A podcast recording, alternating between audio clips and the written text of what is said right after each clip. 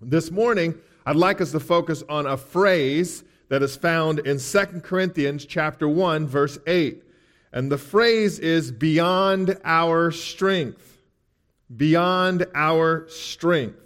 And so before we go into that, I'd like to pray, and, uh, and then we're going to take a look at this text. Let's pray together. God, we thank you so much for your kindness to us. Uh, we thank you for your wisdom. We thank you for the fact that you are on the throne and that you're in control. We want to take the time to pray for our president and his cabinet that you give them wisdom and courage and that those on the cabinet that know you, that you'd strengthen them, those who do not know you, that you bring them to faith. We pray for our Congress and our Senate and our legislative branches. God, would you give them wisdom and help them to rule and, and just to do what's right in, the, in your eyes, not in our eyes, but in your eyes. And we pray for our governor and we pray for all of our city um, people who are in charge of things in our police department. We pray for our nurses and doctors and hospitals in these times. God, they need great wisdom and resources. And would you protect them? And would you give them great skill? Lord, we want to thank you as well that we have brothers and sisters all around the world who have already worshiped you. And we're part of that great family. So even what we do, we're not alone. We thank you for the universal church. And we know that some of our brothers and sisters have been hit harder than others by this virus, but some of our brothers and sisters, Lord, live um, in the context of persecution. And we pray that you would comfort them and save their persecutors.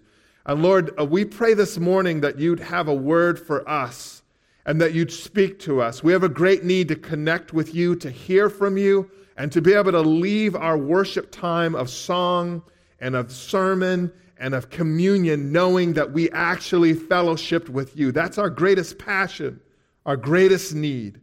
And so, would you come do what only you can do? Would you come heal and convict and strengthen? Would you come save? Would you come comfort? Would you make yourself known that you are God, Father, Son, and Holy Spirit? We thank you, Father, for having us in your hand. We thank you, Jesus, for being our prophet, priest, and king. And we thank you, Spirit, for dwelling within us. And now pour yourself out on us during this time. We pray in Jesus' name. Amen.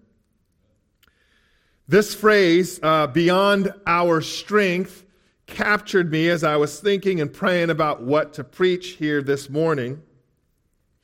And I'm one of those guys who likes strength. I, I, like to see strength in people. I like to see strength in communities. I like to see strength in nations. I like to see strength historically. I like documentaries uh, where things are strong. Um, and and I, I just have a personal bent towards that, which means I hate weakness. I hate vulnerability. I hate gray. I want things clear. Uh, and our culture is much the same. We celebrate strength. We like strong. We like to be fiscally strong, and we like to be strong as a nation, and we like strong athletes, and, and we like everything strong and powerful. Our superheroes have superpowers. We are bent towards strength because the opposite of strength is, well, that's vulnerability. But here, Paul says he was once in a situation that was beyond his strength.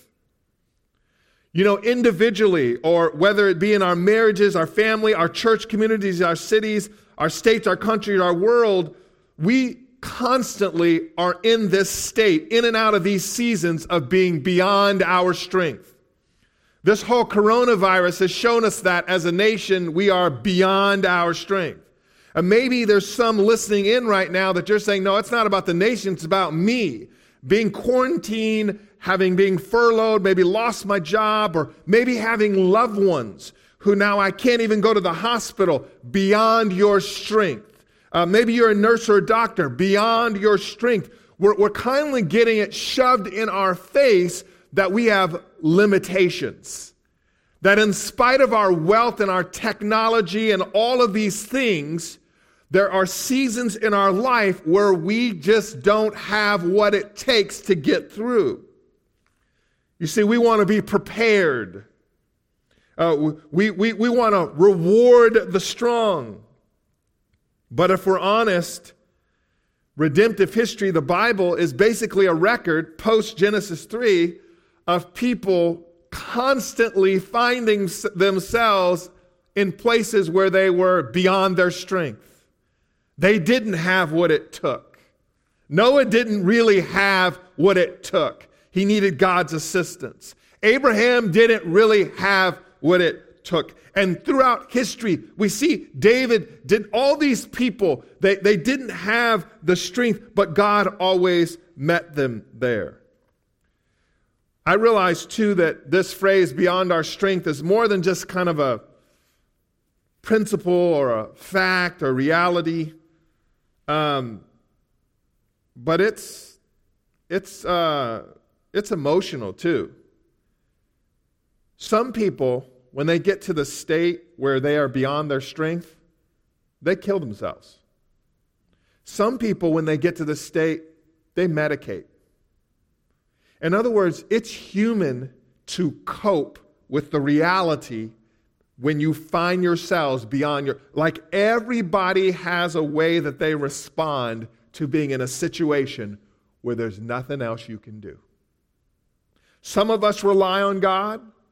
Some of us go to more nefarious things. Some people on a daily basis say, There's nothing more I can do, and they check out of life. In other words, this is like a serious state. And some of you may be tuning in right now, and you know exactly what I'm talking about. Because you're at that crossroads right now as a mother, as a father, as a brother, sister, in your marriage with, with coworkers where you're, you're drowning. You're, you're saying, I don't know how I'm going to get out of this. And my hope this morning is that God will comfort you through this. I want to do three things real briefly with this phrase, beyond our strength. One, I want to give you some basic information about it.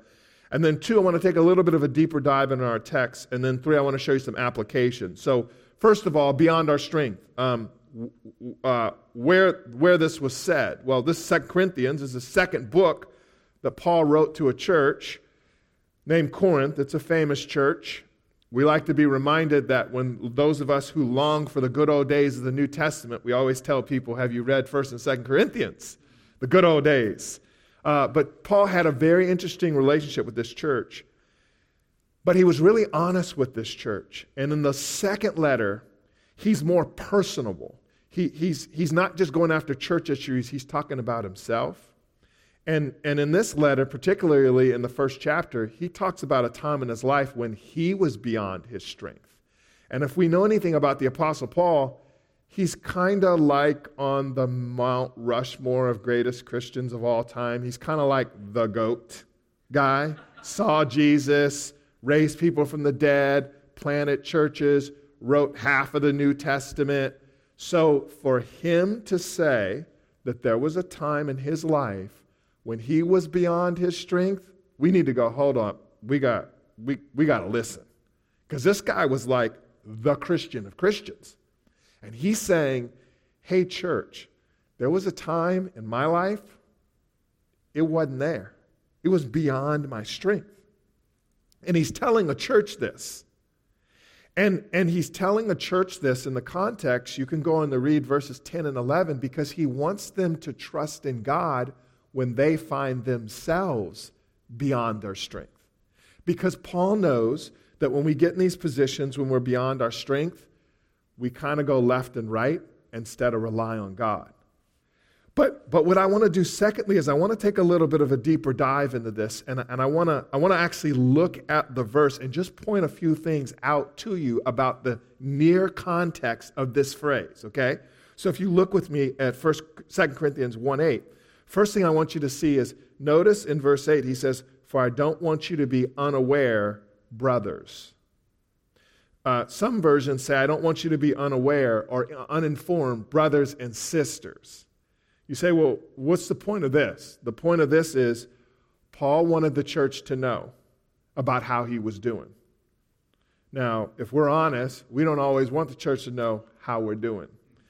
And uh, sometimes we don't need to know how you're doing. Uh, I don't always need to know your bathroom fits, right? I don't need to know some things about your life. But when it comes to things in my life that are keeping me from loving God with all my heart, soul, mind, and strength, and loving my neighbors myself, I probably need to know that if I'm a Christian and you're a Christian. because that's where we're supposed to help each other.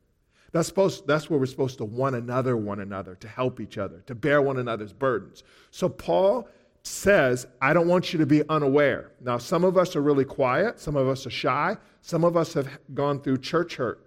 So we're like, I ain't saying nothing because the last time I said it ended up on Facebook, and then there was a fight, and then my small group, and there was gossip. And I get all that. But I'm just telling you, Paul told the church he didn't want them to be unaware. He wanted them to know about a time in his life where he had no strength. And one of the reasons why he wanted the church to know is so that they would rely on God, but he also wanted the church to know so that they could do the best thing anyone can do for anyone, which is to pray for them. So when we keep our little secrets about being beyond our strength, guess what? We, we hinder ourselves from the help we need from the people of God to pray. Second thing I want you to notice in this verse is he says, I don't want you to be unaware of the afflictions we experienced in Asia. Okay? Afflictions. That means things coming from the outside. Many people have debated on what this is, whether this is Acts 19 or Acts 17, um, but we know it was a tremendous trial. Now, now, notice he goes on to describe these afflictions. He says these afflictions that we experience were so utterly burdened beyond our strength. There's our phrase. So he says, Look, we were suffering, we had afflictions, and these afflictions were beyond our strength. In other words, something did something to us to deplete our energy, to drain our gas tank, to obliterate our resources. And when he says our, Paul never worked alone, which we could learn something from that. Paul was on a team. And Paul's team was pretty robust. He had Luke, who was a doctor who wrote the Gospel of Luke. He had this guy named Timothy, who oversaw a church. And he had a lot of other partners that were like pretty strong, heroic Christians. And he's saying, look, we as a team, even together, found ourselves in a place in our life where we were together corporately beyond our own strength. Now you say, now, Paul, but how bad was it? Look at the verse. It was so bad that what does he say? That we despaired of life itself. That's pretty bad. That's not just, yeah, I'm feeling a little down today. That's not, ah, I just don't feel right. You know, I'm, I'm supposed to go to the gym and I just don't have the energy. Mm-mm. Paul's saying, look, what we experienced so exasperated us that we looked around at one another and we despaired of life. Now, let me put this in context. If you went to a licensed counselor or a licensed psychologist or psychiatrist and they said, How are you doing today? and you said, I'm despairing of life, it is very likely, if they are competent, that they would have a concern. Their concern would be that you may have a suicidal ideation. You may, you're thinking like, is life worth living?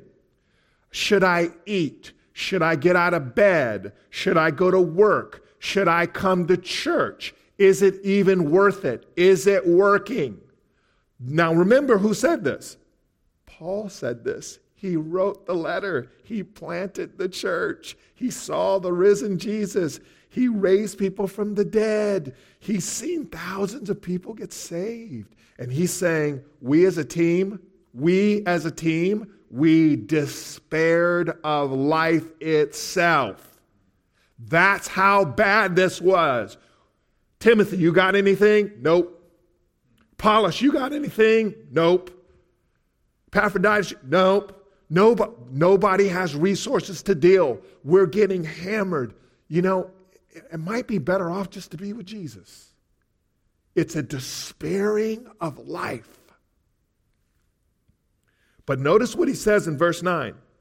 Indeed, we felt that we had received the sentence of death. That's pretty deep. Now, a lot of times when we talk about Christianity, this is the kind of Christianity that I particularly love because so much of Christianity is so light and fluffy. But this is real, deep, beyond our strength. Paul, what was your diagnosis after you didn't have strength, after you guys looked around and despaired? Well, we came to a general consensus, according to the text, and felt that we received a sentence of death. We're all going to die. So, no way out, we're going to die. So, they're making plans, strategies. Why? Because they don't have the resources to get out. You ever been there?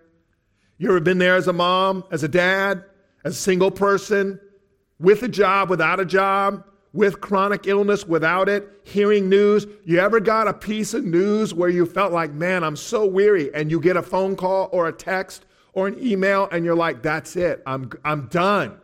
Like, I'm done. I'm, I'm, I'm out now. I'm, I'm, I, what's the use? Like, this, it's over with. We're going to die. That's where Paul and the team were. They were beyond strength. But notice what he says. But that, what do you mean that? This whole sentence, this feeling, this, this, this despairing, these afflictions, that, he says, was to make us rely not on ourselves, but on God who raises the dead. So I want you to think about a few things just with this little, this, this final part. Paul says all this happened to make us. He doesn't say suggest, he says make us. Now, what that means is if you have to be made to do something, it means that you have a resistant to it. A lot of talk these days about antibodies and being asymptomatic and vaccines, right? Resistance. So, what we learn from this is in one of the greatest Christians to ever live, he too had a bent towards being strong the afflictions came, uh, kind of uh, emptied himself of his resources and his team to where they're like, we can't live, we're not going to survive. There's a sentence of death. But God had it happen to make him rely on God and not ourselves, which means we are naturally bent to rely on ourselves when things get hard. We're naturally bent to rely on ourselves when we have no strength. When we got no more milk in the fridge, we're thinking, what do I need to do? When we got no more faith, we're thinking, what do I need to do? There is a, there is a disposition in the human soul to always go to us for help. Paul says, all this was to make us rely not on ourselves, but on God who raises the dead. And I love how he says, on God who raises the dead.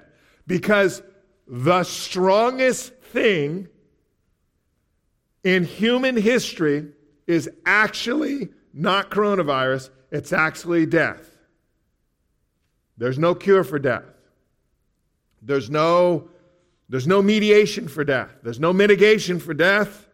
Uh, there's, no, there's no amount of social distancing and hand washing and face masks and vaccines that keep us from dying. Death is the final and so far undefeated enemy of humanity. Death always wins. Death is like Tyson in his prime. You're gonna get knocked out. Death is no respecter of persons. It kills babies in the womb. It kills babies days outside the wombs. It kills vulnerable 90 year olds. And it has lots of agents. It will use viruses and car crashes and economies and tornadoes and hurricanes and slips and falls and aneurysms and strokes and heart attacks and diabetes and cancers. It's got a whole army that, that serves it. And Paul says, this situation depleted us of our strength in order to make us not, hey, I have a suggestion. No, make us. Because, see, listen, you only do what you have to do. That's how bad we are. We, we had to rely on God, and who are we relying on? The God who raised the dead. So there's death and there's everything else. There's death and you don't have no money. There's death and COVID's out there. There's death and there's, there's everything else. And Paul reminds us, and he reminds the church that look, we've been there. We've had no strength. We, we, were, we gave up. We, you know what? We're just going to die. But what happened is, is it forced us to rely on God. What does it mean to rely on God? It means to rely. Silly illustrations when you go to sit on a chair, you're relying on the chair. When you get in your car, and most of us are pushing buttons now to start the car. Some of us are still turning. You're relying on a lot of systems. When you push the brake, you're relying. When you push the accelerator, you're relying. When you do go out and go to the store, you're relying that you're going to put your card in there and it's going to go all good and you're not going to get embarrassed. Oh, there's no money on the card. You're relying. Human existence is constantly one of relying. Another way to say that is by faith, by belief, relying, trusting in, turning to, believing in. Paul says this causes us to rely on God and not ourselves. The last thing I'd like to do with this is just bring you some applications. Bring you some applications. So, the first thing I want to say is that um, th- this, is where we, this is where we live. And if you're a Christian and you're like, I don't know what you're talking about, then I don't know what Christianity you're living. Like, I think, especially now, here in Maryland, a lot of people are very conscious that we are in a season that is beyond our strength. Like, there's a lot of things going on, whether you agree with them or not that are beyond our strength. We're, uh, we're like, wow, our morbidity. Wow, our vulnerability. Wow, our susceptibility. Wow, with all this stuff, we could still die. Like, yeah. We only have so much strength. See, the lie is we're prepared and we're ready. The lie is, oh, if you do this and this and this, you'll be okay. The truth is, you're not. The truth is, you need God. The truth is, you need Him every second and every minute and every hour and, and every day and every month and every year. You always need Him for His strength. That's the truth. Uh, the truth is, is that sometimes when we get in these phases where we, we are conscientious that we're beyond our strength, the truth is, is We've always been beyond our strength. We just become aware of it. We like to think that we get in these places where we're not beyond our strength. And nothing could be farther from the truth. I'm always beyond our strength. I'm always, I'm always living there. That's the invitation of the gospel. Come live in another strength. Come live in another's righteousness. Come live with another's resources not your own. And you know, when we get in these phases, whether you're a man or woman, or whether you have kids, or you have, you're trying to take care of parents, or you're financially strapped right now, or you're worried about relatives in other states, and, and when you get it, there's questions that we ask ourselves as individuals. Tell me if these don't ring true of you. Um, do you ever ask, what the heck's happening? Right? Notice how you don't ask that question when you have a lot of money in the bank. Notice how you don't ask that question when you're healthy. Notice how you don't ask that question when your team is winning and everything's going great. You don't ask, what's going on? You only ask when your strength is depleted. Here's another question we ask How did this happen? Because we want to find the problem and fix it. Another question we ask when we're beyond our strength is why is this happening? Why is this happening to me? I have a very dear friend, and it breaks my heart to see in his family, it's, he's kind of starting to go through like a Job type of trials. First, one of his relatives, then another, and then one of his kids. And, and, and all these things are happening. It's very natural when you, when you try to bring your strength to the table and your strength can't do anything. That's when you ask, why is this happening? Another question we ask when we're in this season as individuals is, how do I get out? right? Where's the escape hatch? I don't want to live here. Let me out of here. I got to get out of here. This isn't comfortable. This is a sentence on the death. I'm despairing, and nobody wants to live there. So, where are you this morning? What questions are you really asking? You may not be telling us what you're asking, but what, what's your soul asking right now? What are you asking?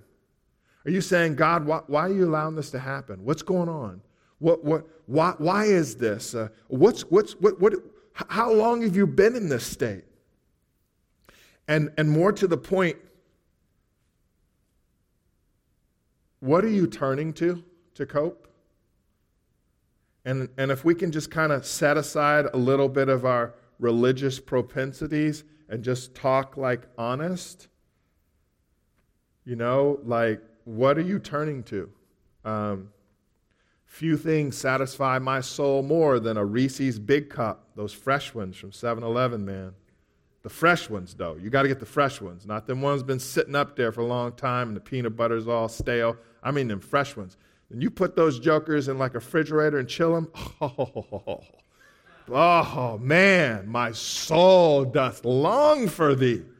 I get uh, well, I guess I can confess it. Paul confesses, I get about, you know, two, three minutes of comfort. Yeah, I eat them that fast. And then I'm thinking about, do I get another one? Ah, it's COVID time. I'm going to get my COVID 15 pounds on anyway. Ah, I can't swim. Can't. Yeah, what the heck? I'm, I'm, I, but we, my question is, what are we really turning to? Can we just have an honest conversation? Paul did. Paul did. He said, I don't want you to be unaware. We had these afflictions. It was beyond our strength. We despaired of life. We concluded we're going to die. And then he said, But this happened so that we wouldn't rely on ourselves, but rely on God. Brother, sister, what are you relying on right now? Like for real, for real? What are you turning to? Some of us, we turn to the law. I know what I ought to do. I know what I ought not to do. How's that working for you? I'm not saying we shouldn't have morality in times of no strength, but I don't know that that's the best place to turn to. Some of us turn to tradition. Well, I'm just going to keep doing what I used to do. Well, you were doing what you were doing and you still don't have strength. What are you turning to? Some of us, drugs, alcohol, sex, um, fantasies, video game. I don't know what it is, but, but Paul says we have a propensity to trust in ourselves. I'm just asking the question what are you turning to? And then let me remind you of something. Contrary to what you might think, you might think King Jesus is up there right now on the throne, throne looking at you, going, Yeah, what are you turning to? You can't find that disposition in the Bible. You know what disposition you find in Jesus? Come to me, all you who are weary and heavy laden, and I'll give you rest. Take my yoke. You'll find that I'm altogether different. Remember when Jesus came down the mountain and, um, and, and the man's son was, was all tormented? Remember, Jesus said, How long has he been like this?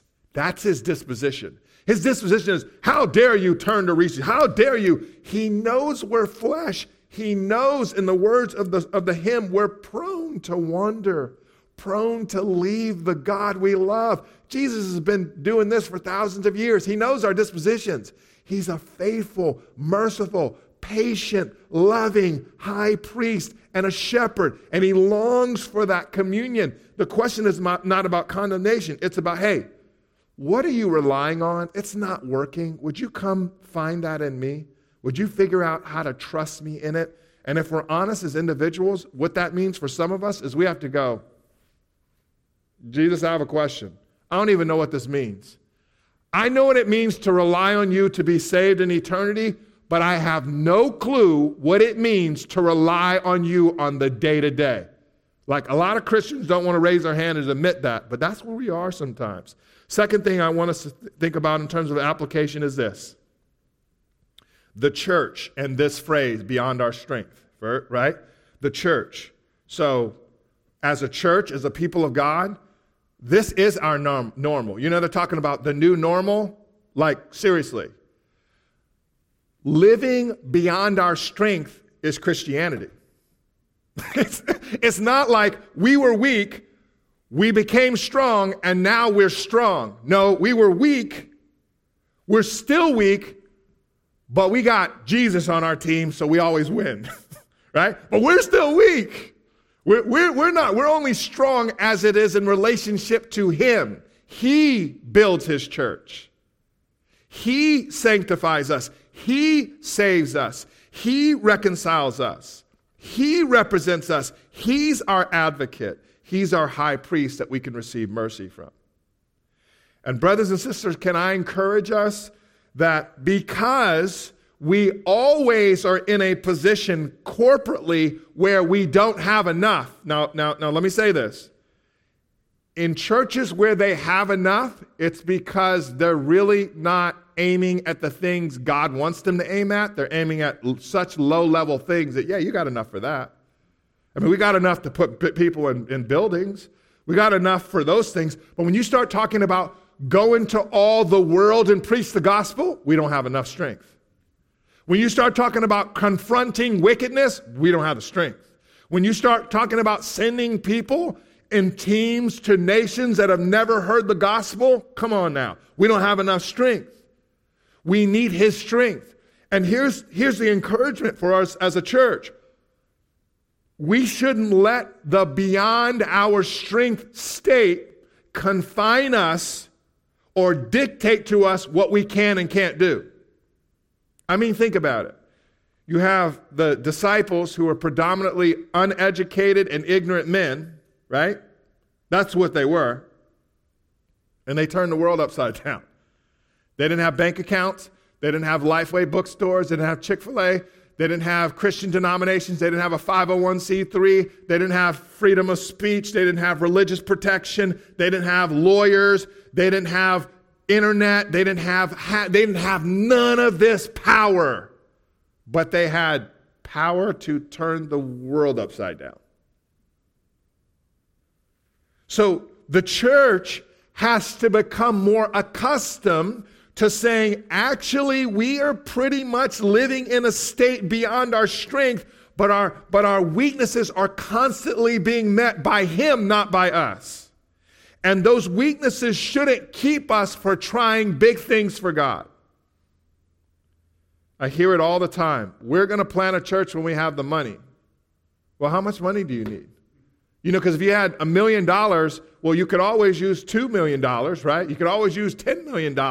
And you you're, you're reminded that the early church didn't have a bank account, didn't have a million dollars. Because the Gospels, I think it's free last time I checked. And last time I checked, I don't actually think the gospel is monetized. It's, it's not commercialized. That's an American approach to Christianity where you put a price tag on everything. Last time I checked, the majority of the world lives on less than a dollar a day, and the gospel's going out, and people are making disciples, and churches are being formed without all of the stuff. So we have to get out of that paradigm that strength means ability. No, it doesn't. Weakness puts you in a position to trust God to do even more. And the last thing I'll say about the church and this phrase is just an, a, a, a gentle encouragement and exhortation, brothers and sisters, that we really we need to excel at loving one another when we have brothers and sisters, maybe families that are really living in an acute season where they feel weak and vulnerable. My hope is that as a church, we would get to the point to where people could be like Paul and they could tell their small group or tell their pastors or tell a group of people in the church, hey, I just want you to know right now in my life, I feel like I got nothing. I'm despairing of life. I feel like there's a sentence of death on me. Would you walk with me? Would you sit with me? And no, you don't have to read John Piper to me or quote Keller. Could you just sit here and shut up and cry with me? Could you do that with me? Could you commit to praying for me? Would you pray for me like Daniel? Would you pray for me at 9 a.m., 12 p.m., 3 p.m., and 6 o'clock every single day for like a week? Would you just do that? Would you do that and not even tell me? Would you send me a text every day for the next seven days just telling me, don't preach sermons, just tell me you love. Would you just, would, I'm, I'm weak. I'm, I'm, I don't have strength. Would you come hold my hands? Would you carry me? The church must be a place where we as individuals can be out of strength, but we have strength because we have one another. We are uniquely built. That's why Paul wrote the church to hold one another and strengthen one another. You know, when you think about the Lord Jesus Christ, he, he lived this because he never invites us to do something he hasn't do, do, done. Some of you say, yeah, but he was God. Well, in the garden in Matthew chapter 26, he, he called his three friends and he said to them, Stay here while I go over there and pray. And this is what he said. He said, and I quote, My soul is overwhelmed even to the point of death. Then the Bible says, when he went over and prayed, it doesn't say he knelt, it said he fell down. And he prayed three times Father, if it is your will, take this cup from me. Nevertheless, not mine, but yours. Jesus knew what this felt like. He knew what it felt like to be out of strength. Or theologically, we could say he knew what it felt like to have the power to act, but in order to save us, he decided not to use it because we would have been condemned if he used his power. So he who was strong became weak to save us. Jesus knows what it's like to live with limitations. He knows that. Matter of fact, he knows it better than anyone. That's what the Bible says. He is not foreign to this because sometimes we think, well, Jesus was God and he walked on water, but Jesus also got spit on and beat and lied and betrayed and handcuffed and falsely tried and exposed to death for sins that weren't his. He knows what it's like to be without strength. He knows what it's like to rely on God. Not my will, but yours be done. And the last thing I'll say to you this morning to close is you know, this issue of being uh, beyond our strength has direct pathway to the gospel a direct pathway to the gospel. Because the Christian gospel is essentially this you're not strong enough. You can't bridge the gap between your sins and God. You can't. You're not strong enough. You're not smart enough. You're not good enough. You're not religious enough. You don't believe enough. You're not enough. Sorry, you're not. You're not strong enough. But the good news is, Jesus is enough. He is strong enough. And his righteousness and his wrath bearing death is a present, it is a gift that God is now offering to all men and women and boys and girls everywhere. So if you have a feeling that you're beyond strength, what you should do is not run from God to other things that will never give you strength. What you should do is run to God who is strength himself and run to God in Christ Jesus because Christ was born and he lived a righteous life and he died on the cross for those of us who are weak, for those of us who don't have the strength. And particularly in relationship to my relationship with God, my strength often fails. I don't have enough strength to believe him all the time. I don't have enough strength to choose righteousness all the time. I don't have enough strength to resist temptation all the time. But Jesus did. And on the cross, my sins are eradicated, my sins are forgiven. And his righteousness is given to me as I trust in his life, death, and resurrection. That's the gospel. Good news for people who are living in phases beyond their strength. And the, and the promise of the gospel is, is once you believe in Jesus, he'll never leave you or forsake you. And let's be honest. We don't, we're not particularly prone to liking people once uh, they can't do a lot. God's not like that. When I'm at my worst, He is most present. The psalmist put it like this The Lord saves those who are crushed in spirit. He is close to the brokenhearted. God is our refuge and ever present in times of what? Trouble. You know what troubles bring? A lack of strength. God is dispositionally bent towards looking at those who acknowledge, I'm not strong. I need you. And He is bent towards resourcing them and comforting them. And so I give you an invitation today to trust Jesus. You say, I've already done that. You need to trust Him again. You need to say, Jesus, what does it look like to rely on you? Like, really, when I don't have strength. And we need to exercise that hope as brothers and sisters. So let us love one another through this season. Pray with me. Lord, I want to thank you so much for this word. I want to thank you for what it's doing in my life. I pray that it would bless and run free in the lives of my brothers and sisters and even any children who are watching today. Lord, you know what it is like for us to be without strength. You know what we're prone to do. We pray that you forgive us.